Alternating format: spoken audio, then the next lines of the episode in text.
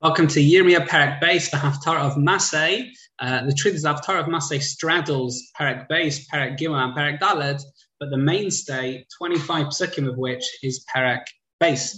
What happens here? So Yirmiyah addresses the inhabitants of Yerushalayim, uh, and he says that although Hashem punishes Klal Yisrael, but he still remembers Matan Torah, and he'll have rachamim, he'll have mercy even though Hashem will bring tragedy, it will still be done with elements of mercy. It won't be complete, and those who punish us will be punished in turn. And that itself, by the way, the message is also a merciful one if you think about it. Uh, the fact that Hashem punishes us means He cares, so to speak, about our actions.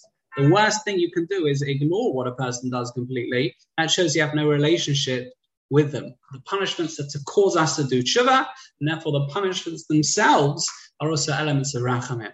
The Yirmiyah says that just like you can't eat the beginning of the first crops, um, you can't eat, sorry, the beginning of the crops, the first yield, that's chadash, um, Klal Yisrael are Hashem's first crops, uh, and will not be successfully destroyed by other nations, and those who attempt to destroy us will in turn, as we said before, be punished. Um, Hashem asks, why is it that Klal have abandoned him? It's a rhetorical question, of course. You know, what, what, are we doing? Why are we abandoning our source? It says they contaminated the land.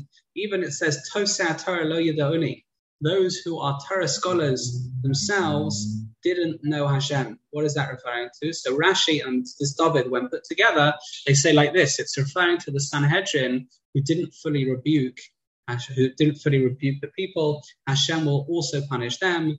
Um, they'll be, of course, part of the national punishment.